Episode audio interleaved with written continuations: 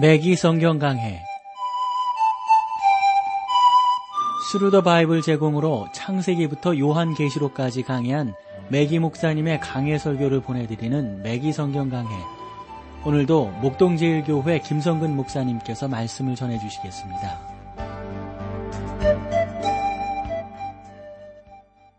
애청자 여러분 안녕하셨습니까? 맥기 성경 강해 자, 오늘도 여러분들을 야고보서로 모시겠는데요. 오늘 3장 3절 말씀부터 여러분들과 함께 하겠습니다.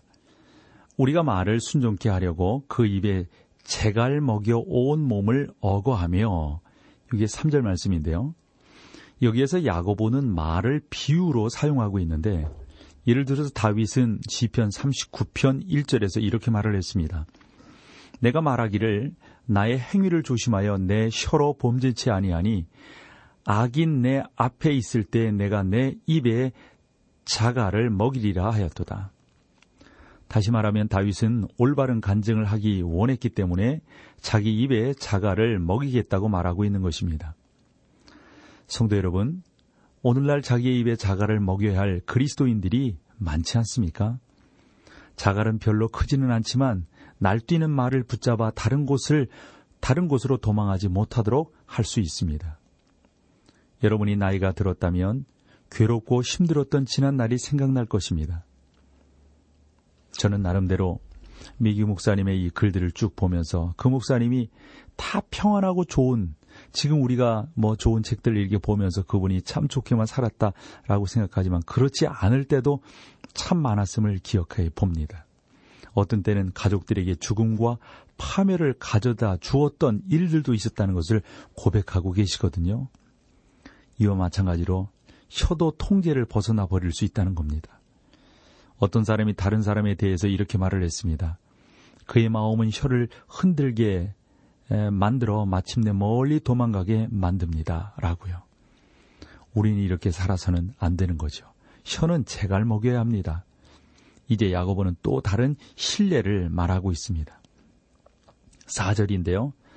또 배를 보라. 그렇게 크고 강풍에 밀려가는 어, 것들을 지극히 작은 키로 사공의 뜻대로 운전하나니 커다란 배들은 사람의 눈에 거의 띄지 아니하는 그 방향타를 어, 가지고 조정을 합니다. 강풍이 배를 몰아갈지라도 작은 방향타가 그 배를 움직이게 되죠. 딱 붙잡고 있습니다. 혀는 우리의 삶의 방향을 바꿀 수 있습니다. 사람들이 혀 때문에 많이 매장되고 있습니다. 아름다운 이름의 많은 여인들이 헐뜯는 어, 혀 때문에 좌초 당하고 있는 것을 우리가 보지 않습니까? 참 괜찮은 사람인데 그 말 잘못해가지고 그냥 신뢰 잃고 신용 잃고 말해요. 그 창피함 다 당하는 것들 우리가 어, 주변에서 볼 수 있지 않습니까? 야고보는 혀가 성난 바다나 날뛰는 말보다 훨씬 더 위험하다고 말을 하고 있어요. 예, 저는 오늘날 그 우리나라도 보면 그 술 소비량이 참 많잖아요. 알코올이 우리를 좀먹어 가고 있다고 생각을 하는데요. 그러나 성경에서 술보다 혀를 더 정지하고 있다는 사실을 아시겠어요? 술과 알코올이 나라를 망칠 수 있지만 혀는 그보다 훨씬 더 위험하다는 사실입니다. 잠언 6장 16절로 17절에 보면 여호와의 미워하시는 것은 곧 그 마음에 싫어하는 것이 어, 6, 7가지니 곧 교만과 교만한 눈과 거짓된 혀와 무죄한 자의 피를 흘리는 손과 뭐 이렇게 쭉 기록을 하고 있다고요. 거짓말하는 혀는 여러분 하나님이 미워하시는 일곱 가지 중에 하나라고 하는 사실을 여러분들이 분명히 아실 수 있을 겁니다. 그러니까 하나님께서 지금 어떤 내용들을 조심하라고 말씀하시는지를 우리가 뭐 금방 알 수 있단 말이죠. 혀는 우리를 참으로 공경에 빠뜨릴 때가 많아요. 어떤 사람은 이러한 사실을 아래와 같이 표현을 했는데요. 그것도 한번 여러분들께 소개를 해볼게요. 부주의한 말은 싸움을 일으키고 잔인한 말은 인생을 망친다.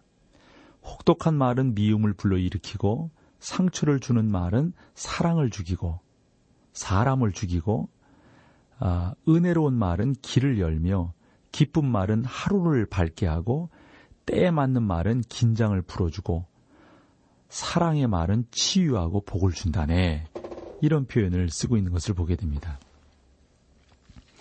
2차 대전이 끝난 후 이태리에 있는 어, 그 어, 미군 음, 그 이태리에 주둔한 미군들을 지휘했던 이 몽고메리 장군이 있었어요.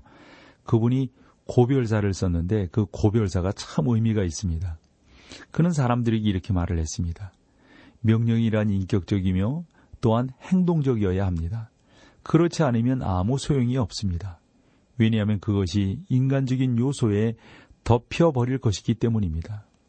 저는 마음속에 항상 이와 같이 너희도 혀로서 알아듣기 쉬운 말을 하지 아니하면 그 말하는 것을 어찌 알리오라는 신약 성경의 구절을 간직하고 있습니다. 이것은 내가 하나님의 말씀을 가르치면서 갖기 원하는 혀입니다. 즉 어린 아이나 늙은 어른들이나 잘 알아들을 수 있는 혀 말입니다. 어떤 사람이 메기 목사님에게 또 이렇게 물었대요. 도대체 어떻게 똑같은 메시지가 아홉 살의 어린아이와 대학 교수를 어? 똑같이 주님 앞으로 인도할 수 있을까요? 그랬더니 메기 목사님이 저는 그 이유를 모릅니다. 라고 고백할 수밖에 없었다는 거죠. 여러분, 우리나라의 한경직 목사님 같은 경우도 그렇게 설교하는데 보면 그 어린아이에부터 어른들의 이르기까지 다 그 설교가 들을 만했고 다 은혜를 받았다고 그러잖아요. 그래서 이 한경희 목사님의 설교를 듣는 분들이 다 크게 은혜를 받았다고 이렇게 표현을 하지 않습니까? 그런 면에서 보면 우리가 하나님 앞에서 어떠한 사람으로 세움 받아야 될지, 어떻게 쓰임 받아야 될지를 잘 우리가 깨달아 알 수 있다고 봅니다. 야고보가 혀를 불에 비유하는 것은 아주 인상적입니다. 여러분이 산불을 구경한 적이 있는지 모르겠지만 뭐 제 처가가 강릉 쪽이어서 그 강원도 쪽에 한 근자에 한 도, 두 차례 아주 큰 불들이 막 일어났잖아요. 와, 무섭더라고요. 지난번에도 처가 쪽 이렇게 한번 다녀오는데 보니까 그 불나 가지고 말해요. 특별히 그, 음, 그 낙산사 있는 그쪽으로 불이 많이 났었잖아요. 그 뭐 지금도 뭐, 뭐 이제 조금 뭐, 어, 풀 같은 거, 조그만 나무들 심은 거 이제 나오고 있는 것을 보게 되는데요. 참 무섭더라고요. 불이라고 하는 것은 모든 걸 다 태워버리고, 태워버린 다음에 꺼지잖아요. 물론 불은 자연과 인류의 가장 위대한 친구 가운데 하나입니다. 그래서 어떤 역사가들은 불을 발견함으로써 문명이 시작되었다. 뭐 이런 식으로 말들을 하는데요. 어쨌건 우리는 불로 몸을 더럽히고 덮이고 우리 몸을 따뜻하게 하고 음식을 데우고 발전을 하며 공장의 기계를 돌립니다. 그러나 그 불이 통제를 벗어나면 어떻게 됩니까? 이건 보통 위험한 것이 아닙니다. 집이 불길에 휩싸이는 것은 비극입니다. 밤중에 사이렌 소리가 나면 많은 사람들이 불을 끄러 달려가는 그러한 사인인 줄 알고 얼마나 크게 어, 놀래고 힘들어 합니까? 오늘날처럼 문명화된 사회에서도 불을 완전히 통제하지 못하고 있다고요. 아, 그래서 그 불나는 걸 보면 우리나라에도 뭐그 대형가 호텔이라든가 아니면 지방에서 무슨 공장들이 불나고 하는 그런 과정들을 보면 언젠가 요 강서구 화곡동인가요? 이쪽에서 한번 그 가스 스테이션 그러니까 그 LPG 그 충전하고 하는 거기에 한번 불나서 터졌었잖아요. 아, 보통 무섭지 않지 않습니까? 그러한 경우들을 우리가 많이 보는데요. 참 불이라고 하는 것이 너무 무섭습니다. 1666년입니다. 아주 그 외우기도 쉬운데 런던에서 큰 화재가 났는데 그 화재가 런던을 거방 거반 파괴했다고 그럽니다. 1871년 시카고에서 오레리 부인의 암탉이 등잔을 발로 찬 거예요. 그래가지고 그 어, 역사적인 화재가 아, 시작이 되었는데 뭐뭐 뭐 엄청난 그런 우리가 영화에서도 타워링이라는 그 영화가 있었거든요. 그 영화를 여러분들이 기억하시는지 모르겠는데 그 영화 보면은 불이 얼마나 무서운지를 우리가 여기서 알 수 있다고요. 오늘날까지도 이 불이라고 하는 것은 참 무서운 비극을 낳게 합니다. 혀는 마치 불과 같아서 통제하에 있을 때는 복이 되지만 통제를 벗어나게 되면 재난이 되고 마는 것이죠. 불은 유익도 되고 저주도 될 수 있습니다. 잠언 12장 18절에서는 이렇게 말씀하고 있습니다. 혹은 칼로 찌름같이 함부로 말하거니와 지혜로운 자의 혀는 양약 같으니라. 혀는 죽이는 칼 같지만 그 자체가 건강이 될 수도 있습니다. 이 얼마나 놀라운 혀의 모습입니까? 또 잠언 15장 14절에서는 이렇게 말하고 있습니다. 명철한 자의 마음은 지식을 요구하고 미련한 자의 입은 미련한 것을 즐기느니라.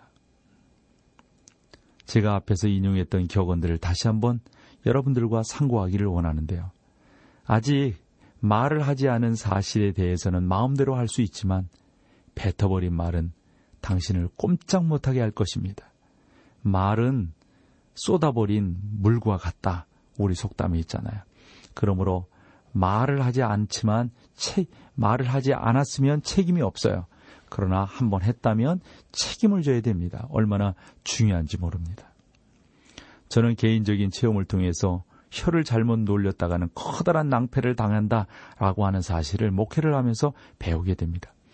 특별히 방송이라고 하는 것은 한번 말을 하면 이거 담아드리기가 곤란하잖아요. 네, 참 조심해서 어, 한다고요. 때로는 실수할 때도 있죠. 그러나 그 실수한 것을 어떤 때는 녹음을 하고 나서 고치기도 해보고 뭐 이렇게 하는데 그러나 여러분 말이라고 하는 것은 참으로 한 번 하고 나면 그건 힘든 것이다. 라는 것을 여러분들께 한 번 더 말씀을 드립니다. 자, 여기서 우리 찬송 함께하고 계속해서 말씀을 나누겠습니다.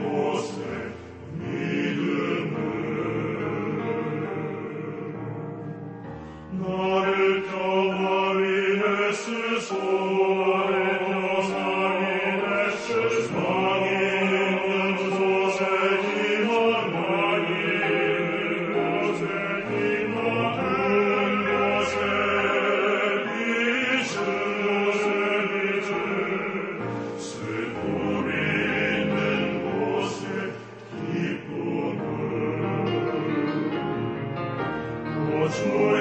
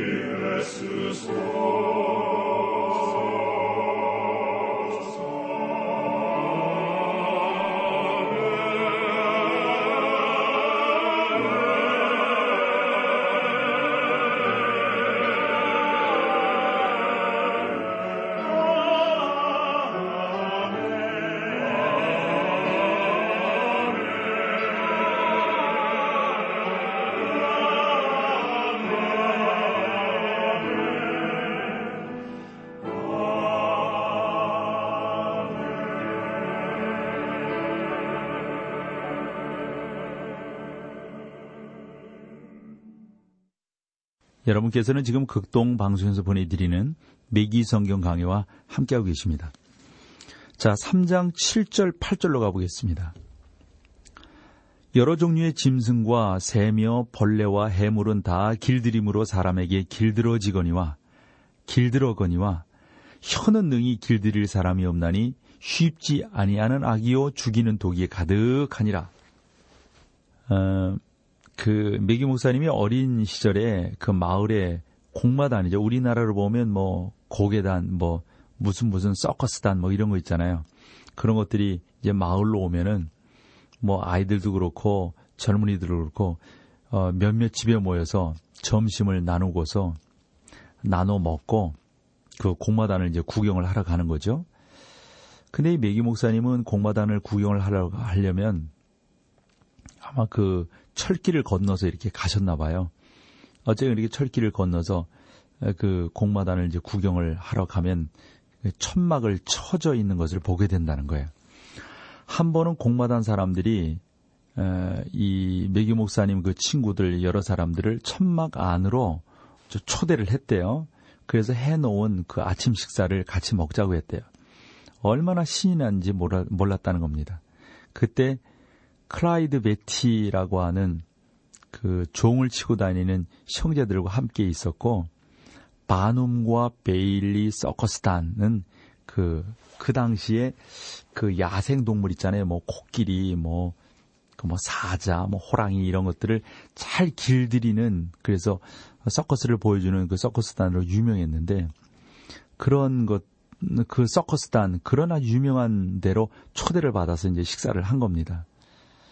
그러고 이 메기 목사님 내에는 돈을 내고 입장하는 손님으로서가 아니라 그냥 천막 안에서 그 모든 것들을 구경할 수 있었다는 거예요. 그때 초대를 했던 클라이드 베티는 그 사자 아, 새끼 몇 마리가 아, 아주 우리 속에 있었는데 그 우리 속으로 이제 그 사자 새끼들이 있는 곳으로 들어갔습니다. 어, 그래서 이 메기 목사님 한 세네 마리 정도 있다고 생각했는데 그가 그 안에서 사자 새끼를 끄집어내서 함께 놀기 시작했는데 그는 사자들을 굴리고 사자들은 아, 그를 아, 물어 뜯으면서 함께 이렇게 놀았다는 거예요. 그래서 메기 목사님 그 친구들이 어떻게 그렇게 할 수가 있느냐고 물었다는 거죠. 그랬더니 그가 이렇게 말을 했다는 거예요. 나는 내가 어릴 때부터 길러온 사자 새끼가 아니면 결코 데리고 우리에 들어가지 않습니다. 여러분은 늙은 사자를 훈련시킬 수 없을 겁니다. 제가 어린 새끼들과 함께 훈련을 시작하며 그들이 준수한 사자 새끼로 성장했을 때 우리 속으로 들어가 아, 들어갑니다. 그들은 저를 알고 저는 그들을 압니다. 이렇게 말을 했다는 거예요. 그러면서 이 메기 목사님이 그런 말을 통해서 사자나 호랑이를 길들일 수는 있지만 작은 혀는 길들일 수 없다라고 하는 걸 깨달았다는 거죠. 혀저 사자도 길들이고 호랑이도 길들이면서 같이 노는데 이 사람의 혀는 길들이지 못한다는 거죠. 그럼 누군가 이런 말을 했습니다. 이 세상에서 가장 길들이기 어려운 것이 어, 이빨의 우리 안에 있는 것이다. 그러니까 혀라고 하는 것은 치아가 이렇게 쫙 감싸고 있잖아요. 혀는 동물원에 가둬둘 수도 없고 공마단에서 재주를 부리게 할 수도 없는 아무도 길들일 수 없는 물건이지 않습니까? 오직 구속받은 몸 안에 있는 중생한 혀, 곧 할례받은 혀, 하나님께서 길들이신 혀만이 하나님의 영광을 위해서 하나님의 자녀들을 위해서 쓰임 받을 수 있다는 사실이죠. 바울의 말을 들어보는 것은 참 흥미롭습니다. 로마서 10장 9절 말씀을 보면 제가 만일 내 입으로 예수를 주로 시인하며 또 하나님께서 그를 죽으신 자 가운데서 살리신 것을 내 마음에 믿으면 구원을 얻으리니 다시 말씀드린다면요. 우리가 마음과 혀를 함께 동원하여 이중창을 부르면 그 가운데서 구원을 얻게 된다 하는 겁니다. 예수님께서는 이는 마음에 가득한 것을 입으로 말함이니라고 말씀하셨어요. 마음속에 있는 것이 그대로 밖으로 나오는 것이죠. 어떤 사람은 마음의 샘에 갇혀 있던 것처럼 어? 그릇을 통해서 흘러나오고 있는 것을 보게 됩니다. 마음속에 품은 것은 조만간에 입 밖으로 나오게 되어져 있습니다. 주님께서 벙어리에게 다가오셔서 그의 입을 만지셨는데 참 흥미있는 것은 그 입을 만지게 되자 그 사람이 살게 되었다 하는 것이죠. 사랑하는 성도 여러분, 우리도 우리 주님께서 우리의 입을 만져주시고 우리의 혀를 만져주시기를 우리가 함께 기도할 수 있기를 바랍니다. 3장 9절 10절을 볼까요? 이것으로 우리가 주 아버지를 찬송하고 또 이것으로 하나님의 형상대로 지음을 받은 사람을 저주하나니 한 입으로 찬송과 저주가 나는도다. 내 형제들아 이것이 마땅치 아니하니 여러분과 저에게 있는 혀는 하나님을 찬양할 수 있고 하나님을 모독할 수 있습니다. 앞에서 말했듯이 혀는 인간을 동물과 구별시켜주는 중요한 기관입니다. 사람은 원숭이나 앵무새가 아닙니다. 사람은 인간과 의사소통할 수 있을 뿐만 아니라 하나님과 의사소통할 수 있는 중요한 존재입니다. 사람이 주일날 천사처럼 노래하다가도 주일이 지나면 마귀처럼 말할 수 있는 존재이기도 합니다. 성경은 이러한 사람을 가리켜 뭐라고 그럽니까? 외식하는 자라고 말하고 있습니다. 어, 또 이런 얘기를 들은 적이 있어요. 어, 이 메기 목사님이 아주 젊으셨을 때 은행 방송국에서 근무하고 있을 텐데 목회를 위해서 신학을 공부하려고 생각을 했다는 거예요. 그때 부은행장이 당신을 사무실로 불렀어요.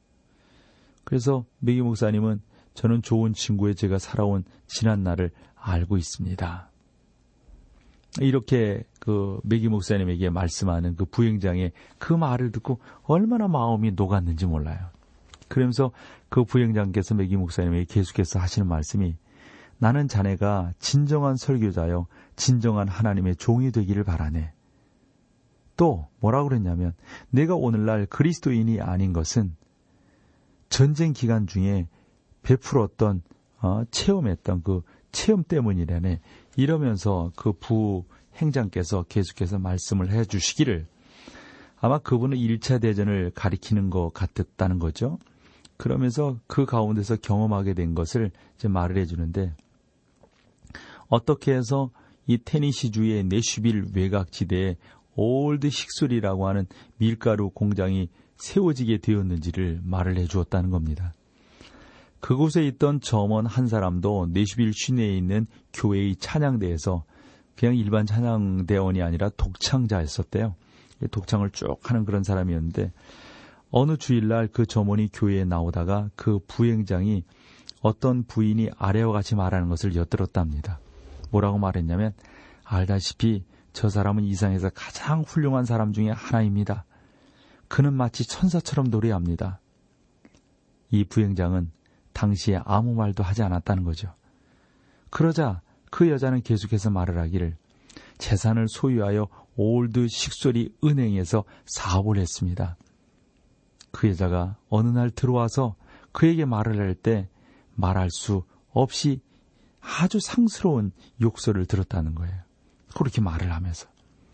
그는 계산에 맞지 않아 욕설을 퍼붓기 시작했습니다. 그 부인이 도대체 무슨 짓이요? 뭐, 이, 뭐, 뭐, 이, 있느냐고 막 그랬던 거죠. 그때 부행장이 이렇게 말을 했대요.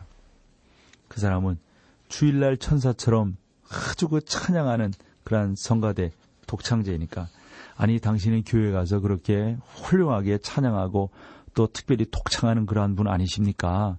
그런 분이 어떻게 그 입으로 이렇게 상스러운 말을 합니까? 사람이 입으로 하나님을 찬양할 수도 있지만 회방할 수도 있다는 것을 매규 목사님은 그 예를 들어서 우리 가운데 설명을 해주고 있습니다. 예수님께서는 마음속에 있는 것이 입을 통하여 나오리라고 말씀하셨어요. 여러분은 여러분의 혀가 마음속에 있는 것을 말하리라는 사실을 확신할 수 있을 겁니다. 바로 그것이 우리의 삶이니까 말이죠. 자, 오늘은 여기까지 하고요. 다음 시간에 또 주의 말씀으로 여러분들을 찾아뵙겠습니다. 감사합니다. 매기 성경 강해 지금까지 Thru the Bible 제공으로 창세기부터 요한계시록까지 강해한 매기 목사님의 강해 설교를 목동제일교회 김성근 목사님께서 전해주셨습니다. 이 시간 방송 들으시고 청취 소감을 보내주신 분께는 나침반 출판사에서 신앙서적을 보내드립니다. 청취 소감을 남겨주실 분들은 극동방송 홈페이지에 매기 성경 강해로 들어오셔서 사연을 남겨주시거나 문자로 참여하실 분들은 한 통에 50원의 유료 문자 샵 1069, 샵 1069번으로 보내주시기 바랍니다. 매기 성경 강해 오늘 순서를 마칩니다.